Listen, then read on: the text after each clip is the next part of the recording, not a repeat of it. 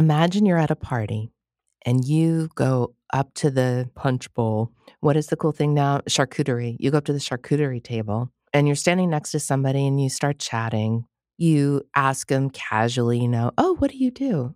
And they're like, oh, I'm a gynecologist. And then you monopolize their time for the remainder of the evening. You and the gynecologist are in the corner by the plant. Their significant other can't get near them, and you're just peppering them with questions.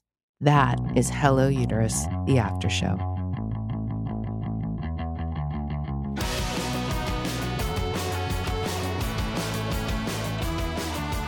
Dr. Graul and I continue our conversation in Hello Uterus, the after show. We get into things like how people are conditioned to feel shame around their periods, how people can really identify with their uterus, but that identification is largely conditioned by the type of education that they have or have not received about the uterus. So maybe they think that the uterus is who they are rather than the uterus is a really important organ in a body and that the overall body is who they are. We also talk about attitudes and misinformation about hysterectomies, super interesting, and a trend that's happening now where other doctors, general practitioners, therapists, psychiatrists, and psychologists, a wide variety of doctors, are sending women to gynecologists for hormone testing for depression. Dr. Graul gets into what unwinding that is for her, which is, again, another complication as a result of lack of education and misinformation. Let's get back to our conversation. We talked a little bit about research specific to fibroids, but I'd like to ask some questions about research overall, starting with something on the positive side. What are you hearing about that is currently being researched that you're excited about, or you think that they're on to something that will ultimately result in a positive impact on uterine care? Is there anything out there that we should know about? I do not know of anything. Again, I feel like research is guided by where financial benefit can be gained. It's basically medications, not for prevention, but for treatment and then treatment modalities that can be used once an abnormality is identified. We get little bits and pieces of, you know, maybe a new birth control pill now and then, maybe something new in hormone replacement, something big like Acessa every once in a while. There for a while, there was a lot of research going on with pelvic prolapse, but the mesh problems kind of put a damper on that. So I really am not aware of any big issues in women's health that probably the biggest ones are cancer but even there i think that there's not a lot of money that's being used to research women's health in general how do we change that like you said, the squeaky wheel. Uh, there are so many issues that are going on right now. It, I think it's really hard to bump our way up to the top of the list. And the only way to do that is by being active in the community and finding people that are running for office that are advocates for women's health and then moving up the line to your state elections and even national elections. Like you said, Vice President Harris coming up with a bill to address something like fibroids or issues in women's health. You you never see that. No one ever talks about it when they're running for office. So right now we are way, way down on the list. But I will say, in fairness, uh, you don't see men's health issues being talked about a lot either. I just think that people take health for granted. When you can't get food to put on your table and there are wars around the world, a lot of times health issues fall by the wayside. Yeah, we're going to have to learn a hard lesson around that probably. Yeah, and I think we, you know, with COVID, I think we that was an opportunity, you know, to recognize that we need to listen to the experts and recognize uh, that we have a small world now and what happens in other countries can affect everyone around the world and we should work together on it. The idea that parts of the body, especially the uterus, something that is misunderstood and also is very very important oh yeah carries life yeah carries life and and and then also doesn't only carry life right and so the carries life part seems to be really easy to, un- to understand the uterus does you know the uterus expands carries life, right? But the hard stuff to understand is what does this organ also impact? And that, from a research perspective, is something that I follow closely. Like, for instance, in our first episode, we talked about the research out of the University of Arizona, Professor Heather Bimonte Nelson, on the cognitive impact of removing the uterus and leaving the ovaries understanding this is so important, right? Because then if you have a diagnosis where a hysterectomy is the right option for you, then you go in understanding what the possible long term effects of that are so that you can recognize the symptoms. That takes us back to the conversation that we had in the Hello Uterus episode, recognizing the symptoms and connecting the dots. I think that's so important. Can we can we go back to that? How can we get better skilled at doing that because I've I've asked people to close their eyes and imagine their uterus and to describe it to me and it's never what the uterus actually is. Like it's not in the place they think, it's not shaped the way they think. That that some people say this is really actually kind of it's fascinating and it's also a little bit scary. They picture a black hole because they have they have a complete lack of understanding like they can't see anything because they don't know what to picture.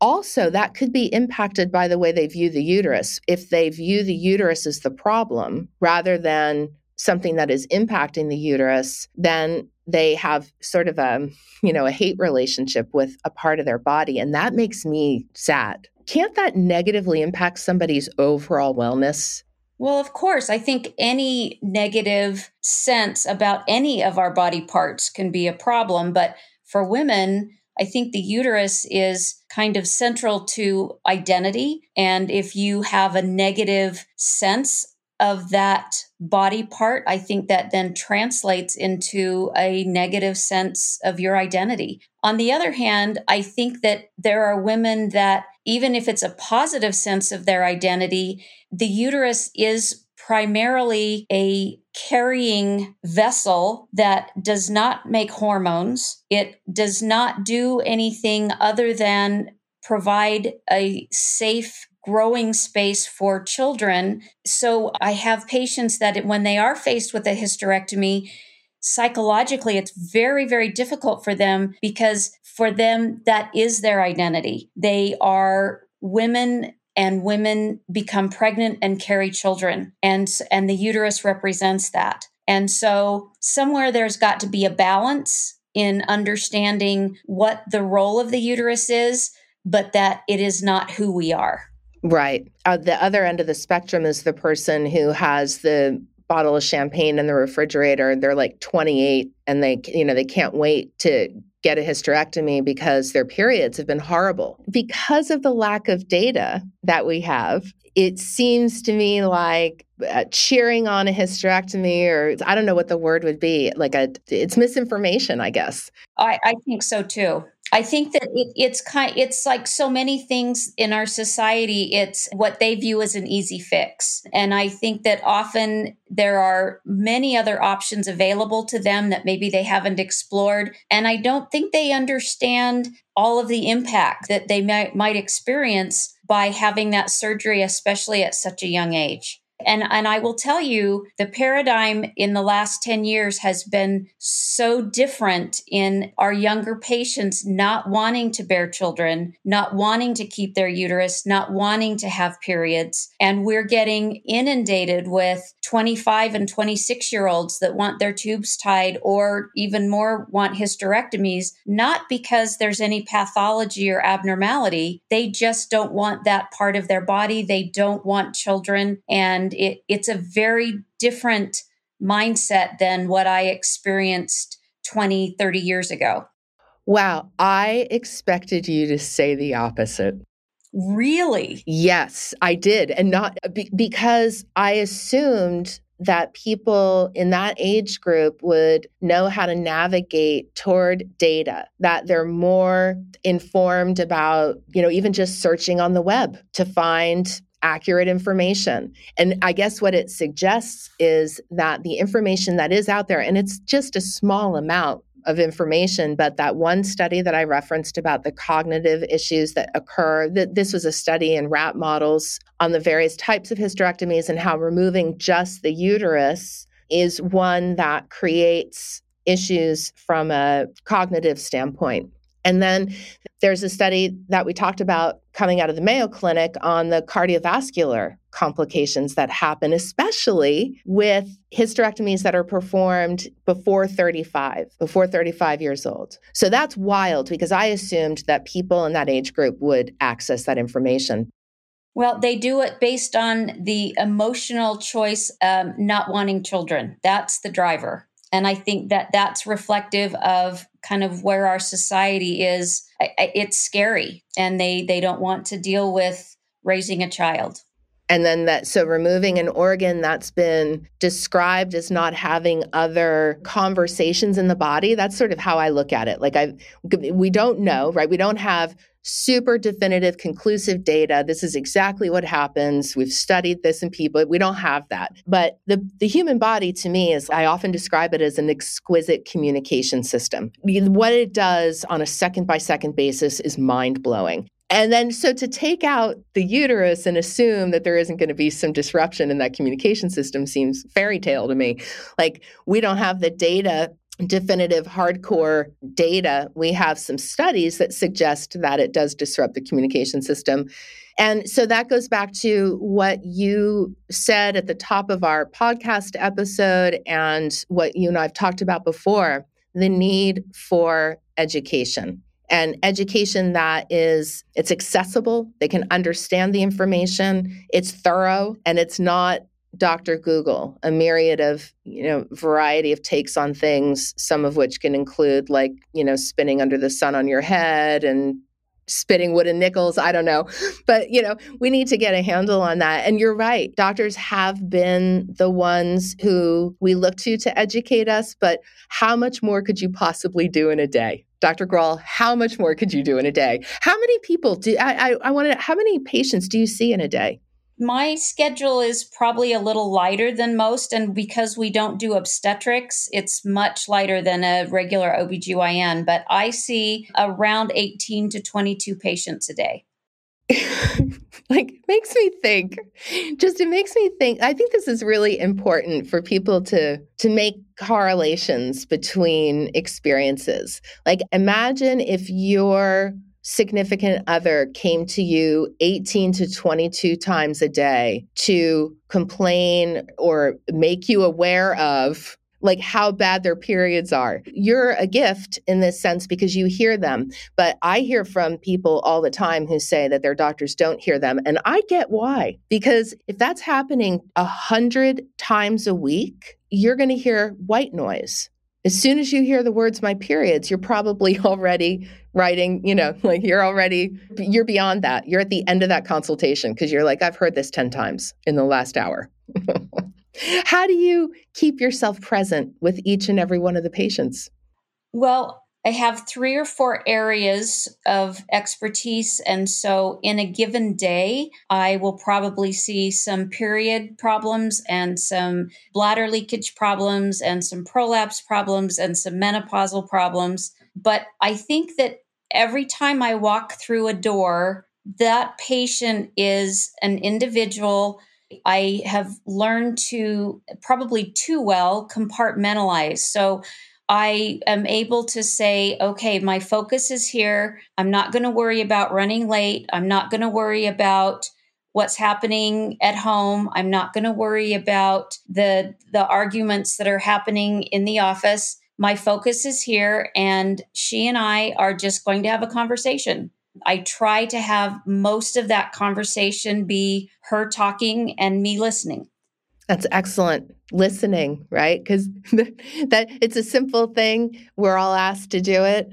And it's something that patients talk about over and over again is that the doctor isn't hearing them. And there's something else that you brought up that I want to point out that I think is interesting. You don't do obstetrics. Like if you were making your own healthcare choice, your own choice in terms of a provider, when obstetrics is no longer part of your picture, would you personally change doctors to somebody who was not focused at all on obstetrics and instead on care from that point through the duration? Absolutely. We started this practice for that very reason. When you do obstetrics, which is a wonderful experience, it controls everything in the practice because you can't schedule when babies are going to be born. The complications are often you're talking about your patient's life and a baby's life. The schedule, the focus, the energy is all really dictated by the obstetrical side. And if I were in my obstetrical years, that's what I would want from my obstetrician. We opened our practice in 1998 and the women that come so appreciate a that we run on time because we're not delivering babies in the middle of the day, but two, they're not sitting in a waiting room with three or four pregnant women. And then that gives us time to focus on surgery skills and new techniques and ways to treat patients for these other issues that don't have anything to do with being pregnant. And I, I think that's very important. At some point, I wouldn't be surprised if the residency splits and we start seeing obstetrics separate from gynecology. I don't know. I think that might not be a bad thing. I agree. And I'm already sort of revising what I would suggest to someone based on your information. It's it's not so much that you would need a gynecologist after obstetrics years, but perhaps you seek out an OB when you become pregnant or if you're having difficulty becoming pregnant, that even in your 20s, you ought to be with a gynecologist who's not focused on obstetrics primarily. Well, we have lots of patients who we now see their daughters that are in their 20s and and need birth control and might have bleeding or period issues. So I think that again, any doctor that you have, the more focused they are on your specific problem, that's going to be a better choice for you. Yeah, and and we've as women, we've kind of mushed all of our healthcare underneath an OBGYN, right? Like you guys are now responsible for our entire bodies. Did you know that, Dr. Graul, when you went to med school? Absolutely. Uh, that uh, I mean, we we have many, many patients that want us to be their primary care physician. Yeah, that's sort of how, as, as a matter of fact, I, my primary care physician, I have celiac, and my primary care physician, just a little story here.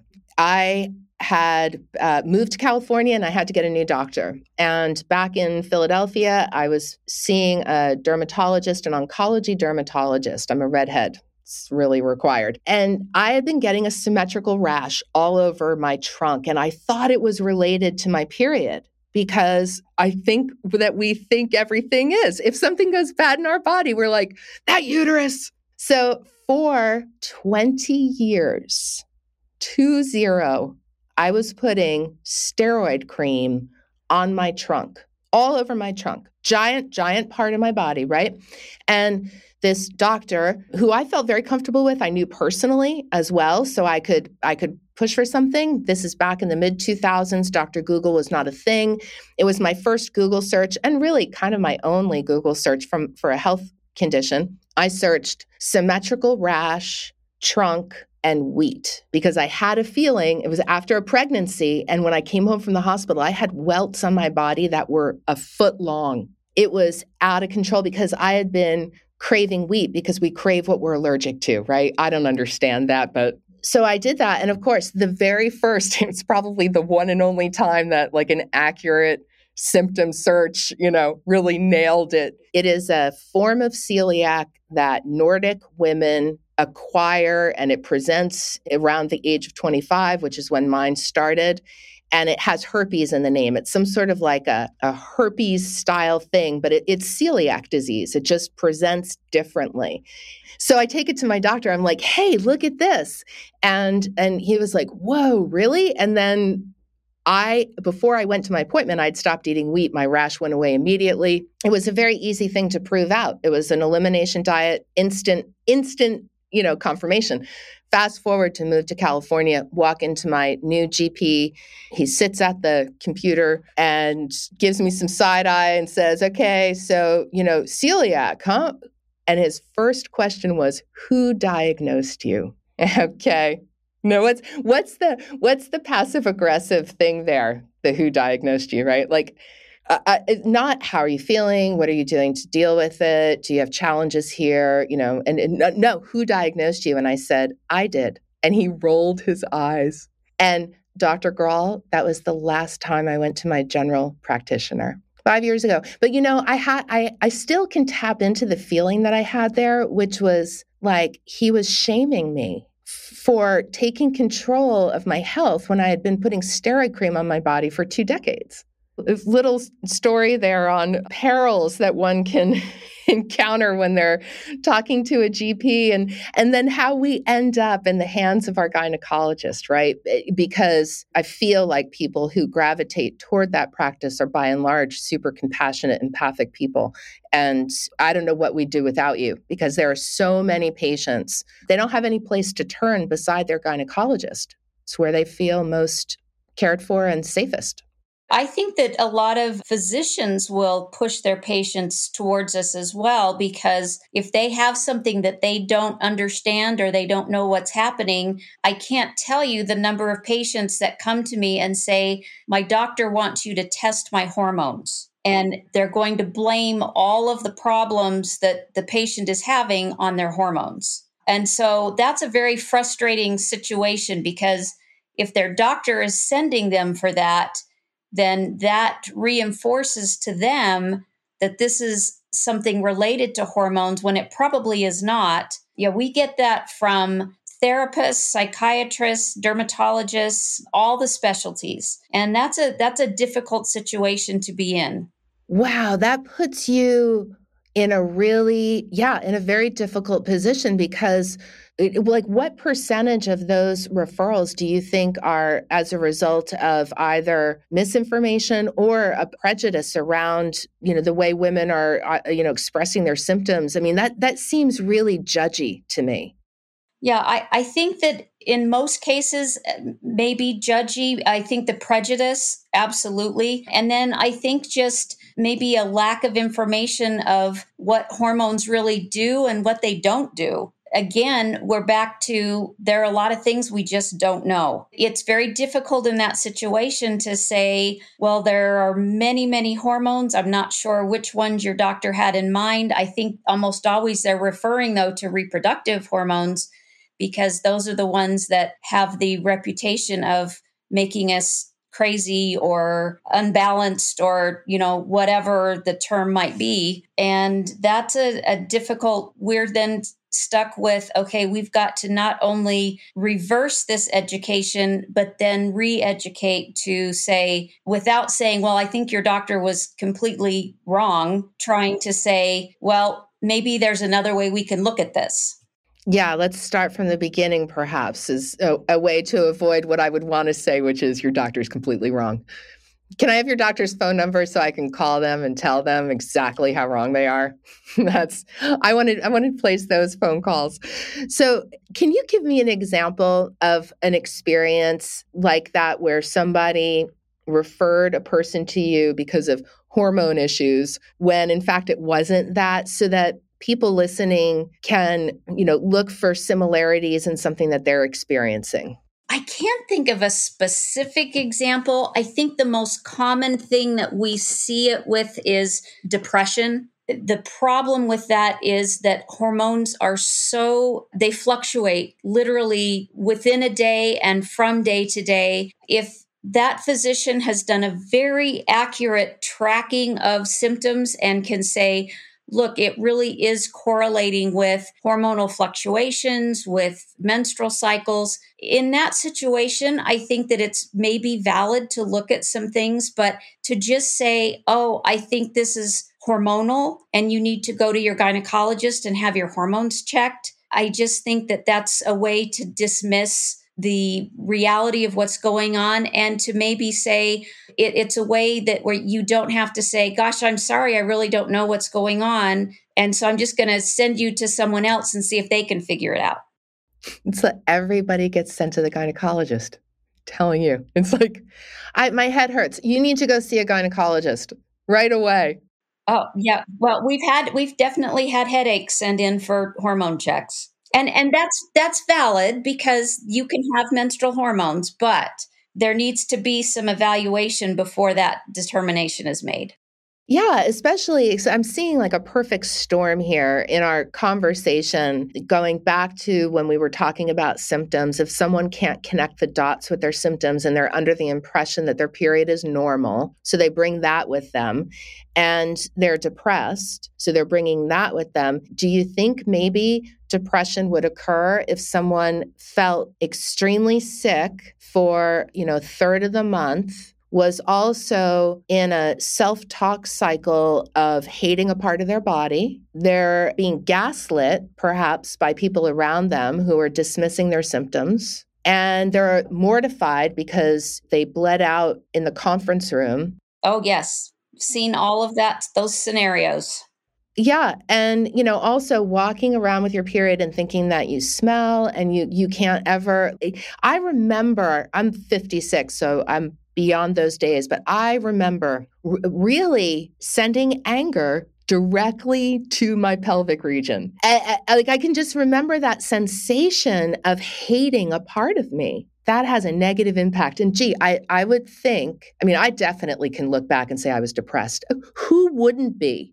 Right. Exactly. it's a chronic illness as far as you're concerned. Exactly. It, it is. It's a chronic illness, and it's one that we have been conditioned to feel like we can't address publicly. I mean, we are still in a time period in 2022 where we can't talk publicly about periods without people getting mad. Yes, it's not appropriate conversation.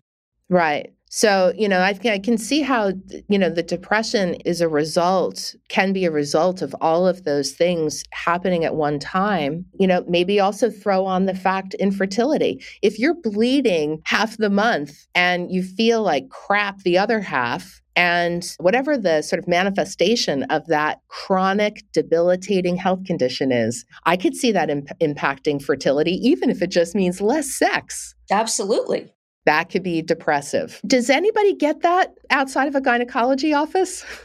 Probably. I think that that's not as much medical training as being a compassionate human being. Maybe it helps to be a woman just because you've been through it a little bit, but my experience has been until I actually experience something for myself, I'm not nearly as empathetic or compassionate. Just being female doesn't make me that having experienced something directly really helps in my understanding of what someone else is going through. And that's an unfortunate reality of any kind of health issue is that unless you've experienced it for yourself, it doesn't matter how many times you've seen it, you can't quite grasp the magnitude of what that patient's experiencing. And I don't think there's necessarily an answer for that, but I think that you've got to acknowledge it, especially to your patient. You know, saying, Oh, I understand. You really don't. Right. Right. It's like being empathic enough to communicate to them that you, that you hear them, but that you also acknowledge that you're not in their shoes. Exactly. That's a tough balance. Yeah, it's a the, I call it the compound fracture situation. Like if you're watching a football game on television and someone breaks a bone, but you have no clue, right? Because they're, you know, you don't see it. They're essentially, you know, just not putting, let's say, perhaps pressure on their foot because they broke their ankle, what have you. They carry them off the field. You continue on with your day and your celebration and what have you. But if it's a compound fracture, none of us, none of us forget that, right? Like we're trying not to get sick. People are like, oh my God. So, and, and that's like when I think about someone trying to communicate to their boss or to uh, their partner that these hard, round muscle balls that are crammed inside a three by two by one inch space are like the equivalent of a compound fracture. Maybe that's what we need to do is to just make it as violent an explanation as possible so that they get it. These other physicians that are sending or therapists that are are sending you, they're hard to hard to heal cases can have a little bit of a different take on what might be causing depression. Yeah, or PTSD even. I t- took my kids sledding one time and uh, bled out on a sled hill in front of my whole community. Yeah, it was super fun. It was super fun on snow, right? And I had just changed a tampon, just put it on my pad, e- everything. But it was like at that time period in your 40s where, you know, you feel like you are literally bleeding out. like, and yeah, that's PTSD. I mean, I haven't been sledding since. That's not true, actually. I have, but, you know, know, it's it, these are the things that I think we think about when we're trying to live with these conditions and and it's tough. And I, I just have to say that because of people like you, Dr. Graul, who get it, you get it. Like I can't think of any person who would walk into your consultation room and not have an empathic experience because of what you just shared with us that you understand that even though you're a woman you can't necessarily identify with what they're experiencing. And I, I just want to thank you for being there and for for taking it upon yourself to stay on top of new technologies and to add them to your toolkit and to advocate for the right treatment based on that patient's experience. That is something that i think is rare well, it shouldn't be. Yeah, I agree. We're going to try to make an impact on that. So, thank you for being here. I, I really appreciate it. Dr. Liz Graul. Dr. Graul, what is the name of your practice? Phase Two Center for Women's Health. Phase two center. I love that. Phase two. Yep. After after the baby years. You got it. Yeah, excellent. In Salt Lake City, Utah, if you are close to Dr. Graul, you are one of the most fortunate people on planet Earth. And um, Dr. Graul, I hope that you'll come back to talk to us about some of the other conditions that you treat. You mentioned incontinence, and I know that there have been some advancements in treating incontinence and that that condition can have just as much of, of, a negative impact on people's lives as as horrible periods can. So will you join us again? Love to. Yes. Thank you so much. We really appreciate having you here liz. Oh well thanks so much carol. This has been great Thank you, Dr. Graul. We have 100 more questions. Actually, I think it might be a million, really, and look forward to having Dr. Graul back on the Hello Uterus podcast. Thank you for tuning into the after show. We'll be back next week for another episode of Hello Uterus. Our expert is going to talk to us about the importance of analyzing menstrual blood. You want to hear this? Thank you to Angel for producing the heck out of this podcast. We really appreciate your efforts. And thank you to everyone who's listening, shining a light on the uterus, chronic conditions that impact it, the lack of research, and the realization that money is driving all of this. Money is driving how we access uterine care, money is driving how much research is performed on the uterus and the conditions that impact it. So, our commitment is that we're going to put pressure on the people who have the money to fund the research. And then we're going to bring you the information because you're not going to find it on CNN. You're not going to find it in USA Today. You're going to find it at Hello Uterus. We're really, really happy that you're here. Please send your questions for Hear Me, Hear Me, our Q&A segment to hello at hellouterus.com and visit hellouterus.com to subscribe for updates on our progress with Uterine Kind, a platform that's going to revolutionize the way uterine care is experienced by everyone. Thanks. Have a great week.